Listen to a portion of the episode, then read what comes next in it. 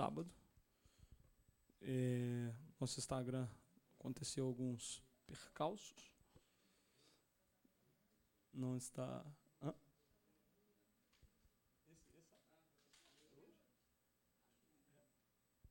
Sei.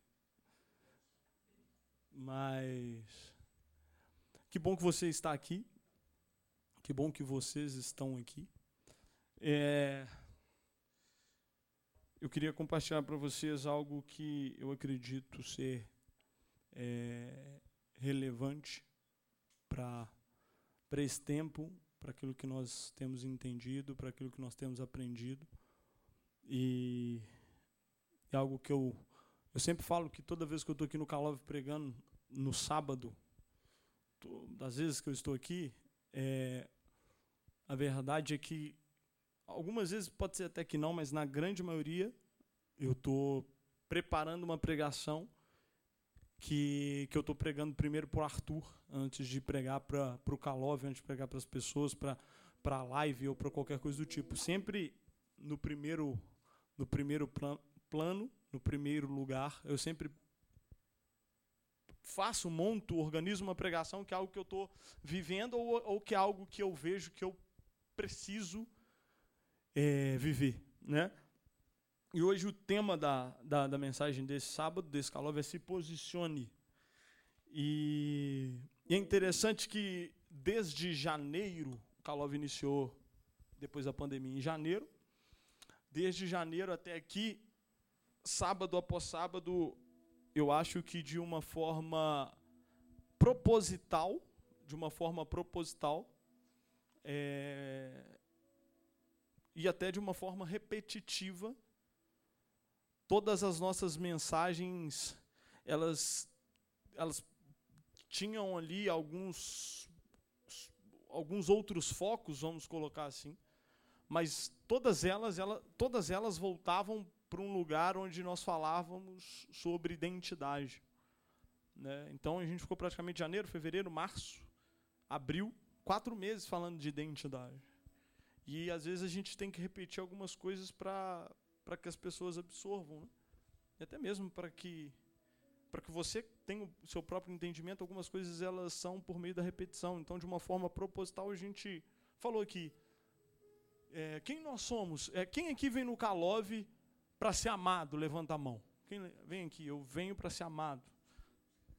Não, para ser amado. Fala assim, eu, eu vou ir para Deus me amar. Hoje nós já entendemos, nós já, hoje nós já estamos num, hoje nós já estamos num ponto que nós falamos assim, nós, nós já somos amados, nós viemos porque nós fomos amados, aí nós viemos, aí nós nos apresentamos. Não é mais fazer por merecer, não é mais aquilo que eu consigo produzir, mas é aquilo que Jesus produziu, é aquilo que, aquilo que a cruz nos forneceu.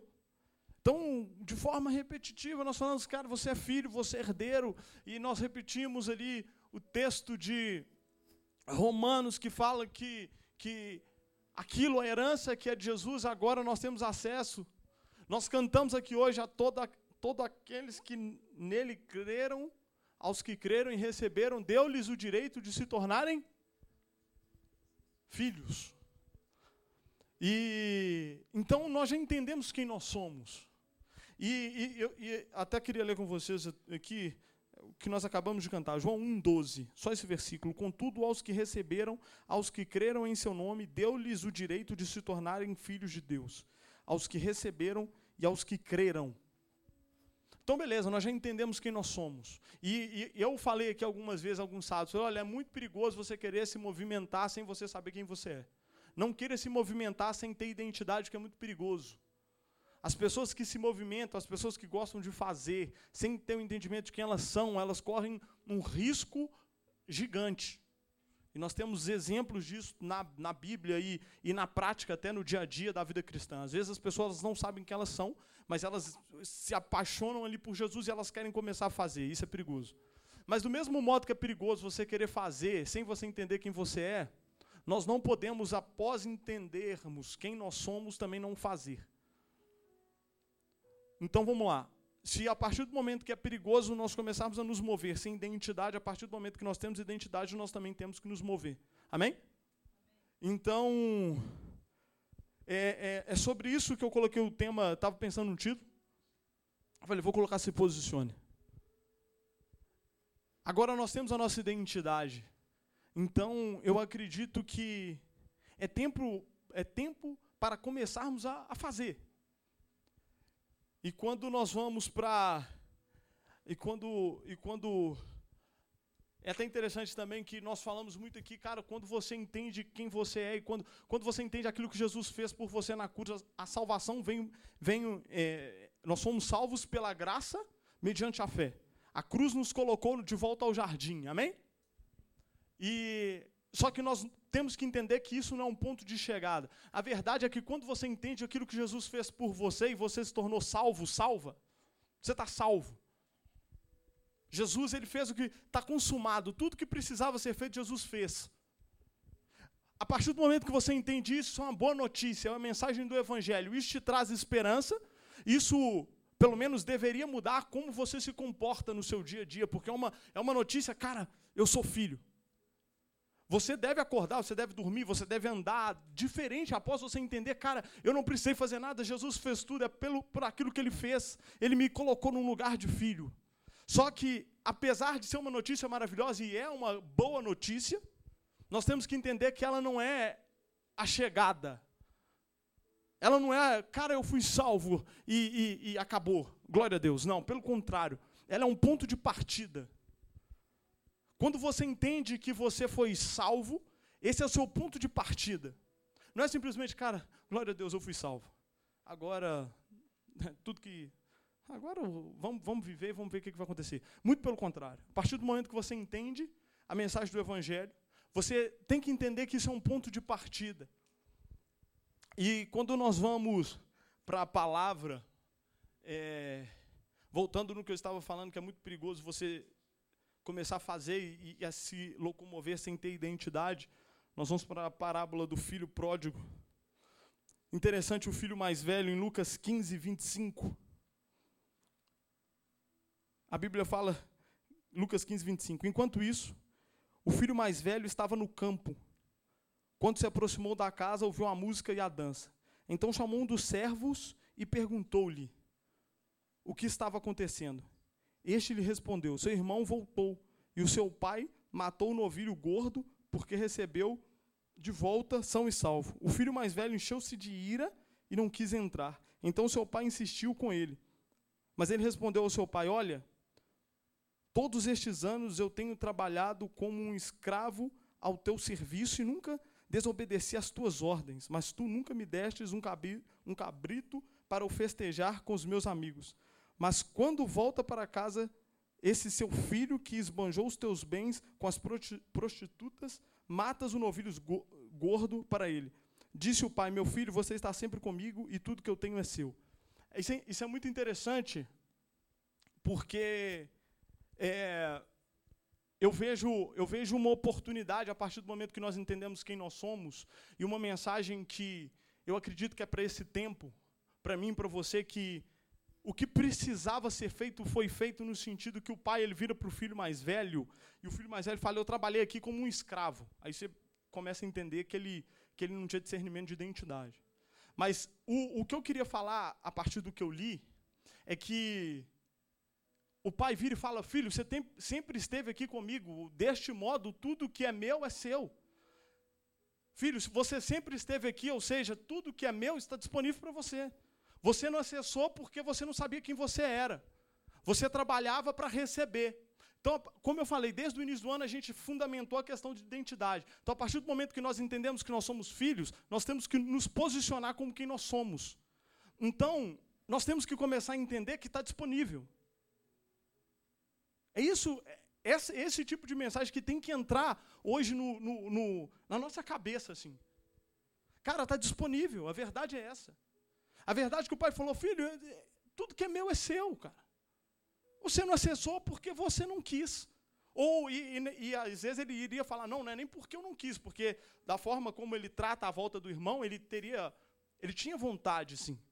Só que por não entender, ele não acessava. E, e eu vejo que Falando uma boa aqui com vocês, eu acho que É um tempo de começarmos a ter conversas uns com os outros de filho. Testemunhos de vida de filho. Cara, é, eu, é algo que às vezes eu sinto. Cara, não pode ser normal no nosso meio, tipo assim. Você. Por exemplo, e às vezes é um costume. Às vezes eu estou. Às vezes chego mais cedo, estou ensaiando. Não que isso tenha acontecido, mas como exemplo. A Lohane chega e fala: Ah, amor, estou com dor de cabeça. Aí às vezes eu chego nas meninas e falo: Vocês têm remédio dor de cabeça? As meninas, ah, eu tenho. Aí vai e toma. Nada contra remédio, não sou contra remédio. Sou contra plano de saúde, contra médico, nada disso. Só que entende que é um. Entende que a gente tem que se posicionar num, num determinado momento. Pô, tá com dor de cabeça, velho, tem que ser normal no nosso meio, tipo assim, não. Da mesma forma que a gente tem uma crença e um hábito e um costume de chegar, não, tá aqui esse remédio, vamos tomar. Cara, tem que ser, tem que ser da mesma forma a nossa atitude em termos de testemunho de vida, de começar a se posicionar e a manifestar, porque está disponível. Vocês entendem o que eu estou dizendo? Por exemplo, é, às vezes acontece alguma situação que, às vezes você entra num investimento, o investimento dá errado, às vezes você perde uma reserva de emergência, às vezes você assim, se enrola ali financeiramente. Às vezes é uma pessoa bem relacionada que às vezes você dá dois telefonemas, pessoas conseguem te emprestar dinheiro, te disponibilizar. Cara, isso que bom, bom, é bom você ter bons contatos, network, que legal. Mas eu falo que às vezes eu sinto falta, e a começar pelo Arthur, de testemunhos de conversa de vida em termos de pessoas que entenderam que elas são filhos e filhas. Cara, deve ser muito bom se às vezes você precisar de alguma coisa, você liga para alguém, a pessoa não está aqui, está na mão. Isso é muito bom, legal. Mas você já pensou em experimentar, por um lado, onde você precisa de algo, você é suprido diretamente porque você é filho? Eu falo esse estilo de vida de, cara, eu já vi algumas vezes aqui na igreja pessoas chegarem com determinadas dores e as pessoas falaram: ah, quem aqui está com dor? Tá. E orar e a pessoa sair falando: eu fui curada, eu fui curada. Mas isso não tem que ser exceção, isso tem que ser a regra. É interessante que Jesus, ele. Mateus 11, versículo 2 fala assim: João, ao ouvir na prisão que Cristo estava fazendo, enviou seus discípulos para lhe perguntarem: És tu aquele que haveria de vir ou devemos esperar algum outro? Aí Jesus respondeu assim: Voltem e anunciem a, a João o que vocês estão ouvindo e vendo. Os cegos vêm, os mancos andam, os leprosos são purificados, os surdos ouvem, os mortos são ressuscitados e as boas novas são pregadas aos pobres. Pensa. Ele, ele falou: a gente deve esperar outro ou é você mesmo? E Jesus falou: vai, fala para ele o que vocês estão vendo, o que vocês estão ouvindo. Os cegos estão vendo, os mortos estão levantando. E, cara, e, e, e com toda sinceridade, isso está disponível para mim e para você. A gente que não acessa porque a gente não quer. Ou porque a gente ainda não, não conseguiu entender que nós somos filhos. E isso está disponível. Sabe, é tempo de nós começarmos a nos movermos como quem nós realmente somos. Sabe, algo, olha, é, às vezes tem pessoas que, ali no custo fixo delas, da mesma forma que elas pagam água, que elas pagam luz, que elas pagam um condomínio, elas têm remédios que elas compram todos os meses. Ah, não. Ah, minha avó era depressiva, minha mãe é depressiva, eu sou depressiva também. Ah, não, meu tio, meus tio, meu tio, padrinho, todo mundo, irmão, todo mundo quebrado, eu vou. Cara, velho, a partir do momento que você entende quem que você é, algumas coisas eu entendo que após entendermos identidade, existem coisas que nós não devemos aceitar mais. Tem algumas coisas que a gente tem que se posicionar. Ou a gente se posiciona como filho, velho, ou se não. Sabe, eu acho, que é, eu acho que é um tempo de nós nos posicionarmos de verdade. Como quem entendeu a mensagem do Evangelho. Aí o que, que eu tenho que fazer para acessar? Nada, está disponível. O que precisava ser feito, Jesus fez na cruz. Ah, não, mas será que eu tenho que completar com boas obras, com isso, com aquilo? Não, está disponível. A todos aqueles que creram e, e aos que receberam, ele lhes deu. E ponto. Então eu, eu vejo que é um estilo de vida que está tão próximo E que cabe a mim a você ter esse entendimento. Cara, e eu vou falando que, que quando você começa a andar e se relacionar com pessoas. Porque, cara, pensa comigo, às vezes você está. Vou dar um exemplo, você está na faculdade, velho. Aí às vezes vocês sentam ali depois da aula para comer um lanche, velho. Aí todo mundo começa a contar as histórias, velho. Você tem que contar alguma. Você tem que contar algum trem que choque as pessoas. No bom sentido do chocar. Não, porque, imagina, todo mundo, todo mundo é normal. Você passou mal, você vai no médico, você toma um remédio. Você está precisando de um dinheiro, você pede alguém emprestado. Você está precisando de resolver uma situação, você liga para fulano, para ciclano. Imagina você poder ter vários e vários testemunhos que eu precisei disso, Jesus veio e resolveu dessa, dessa forma. Eu precisava disso, eu fui suprido dessa forma. Cara, tinha uma pessoa que um dia eu vi no ponto do ônibus, ela estava com tal dor, eu orei por essa pessoa, essa pessoa foi instantaneamente curada. Cara,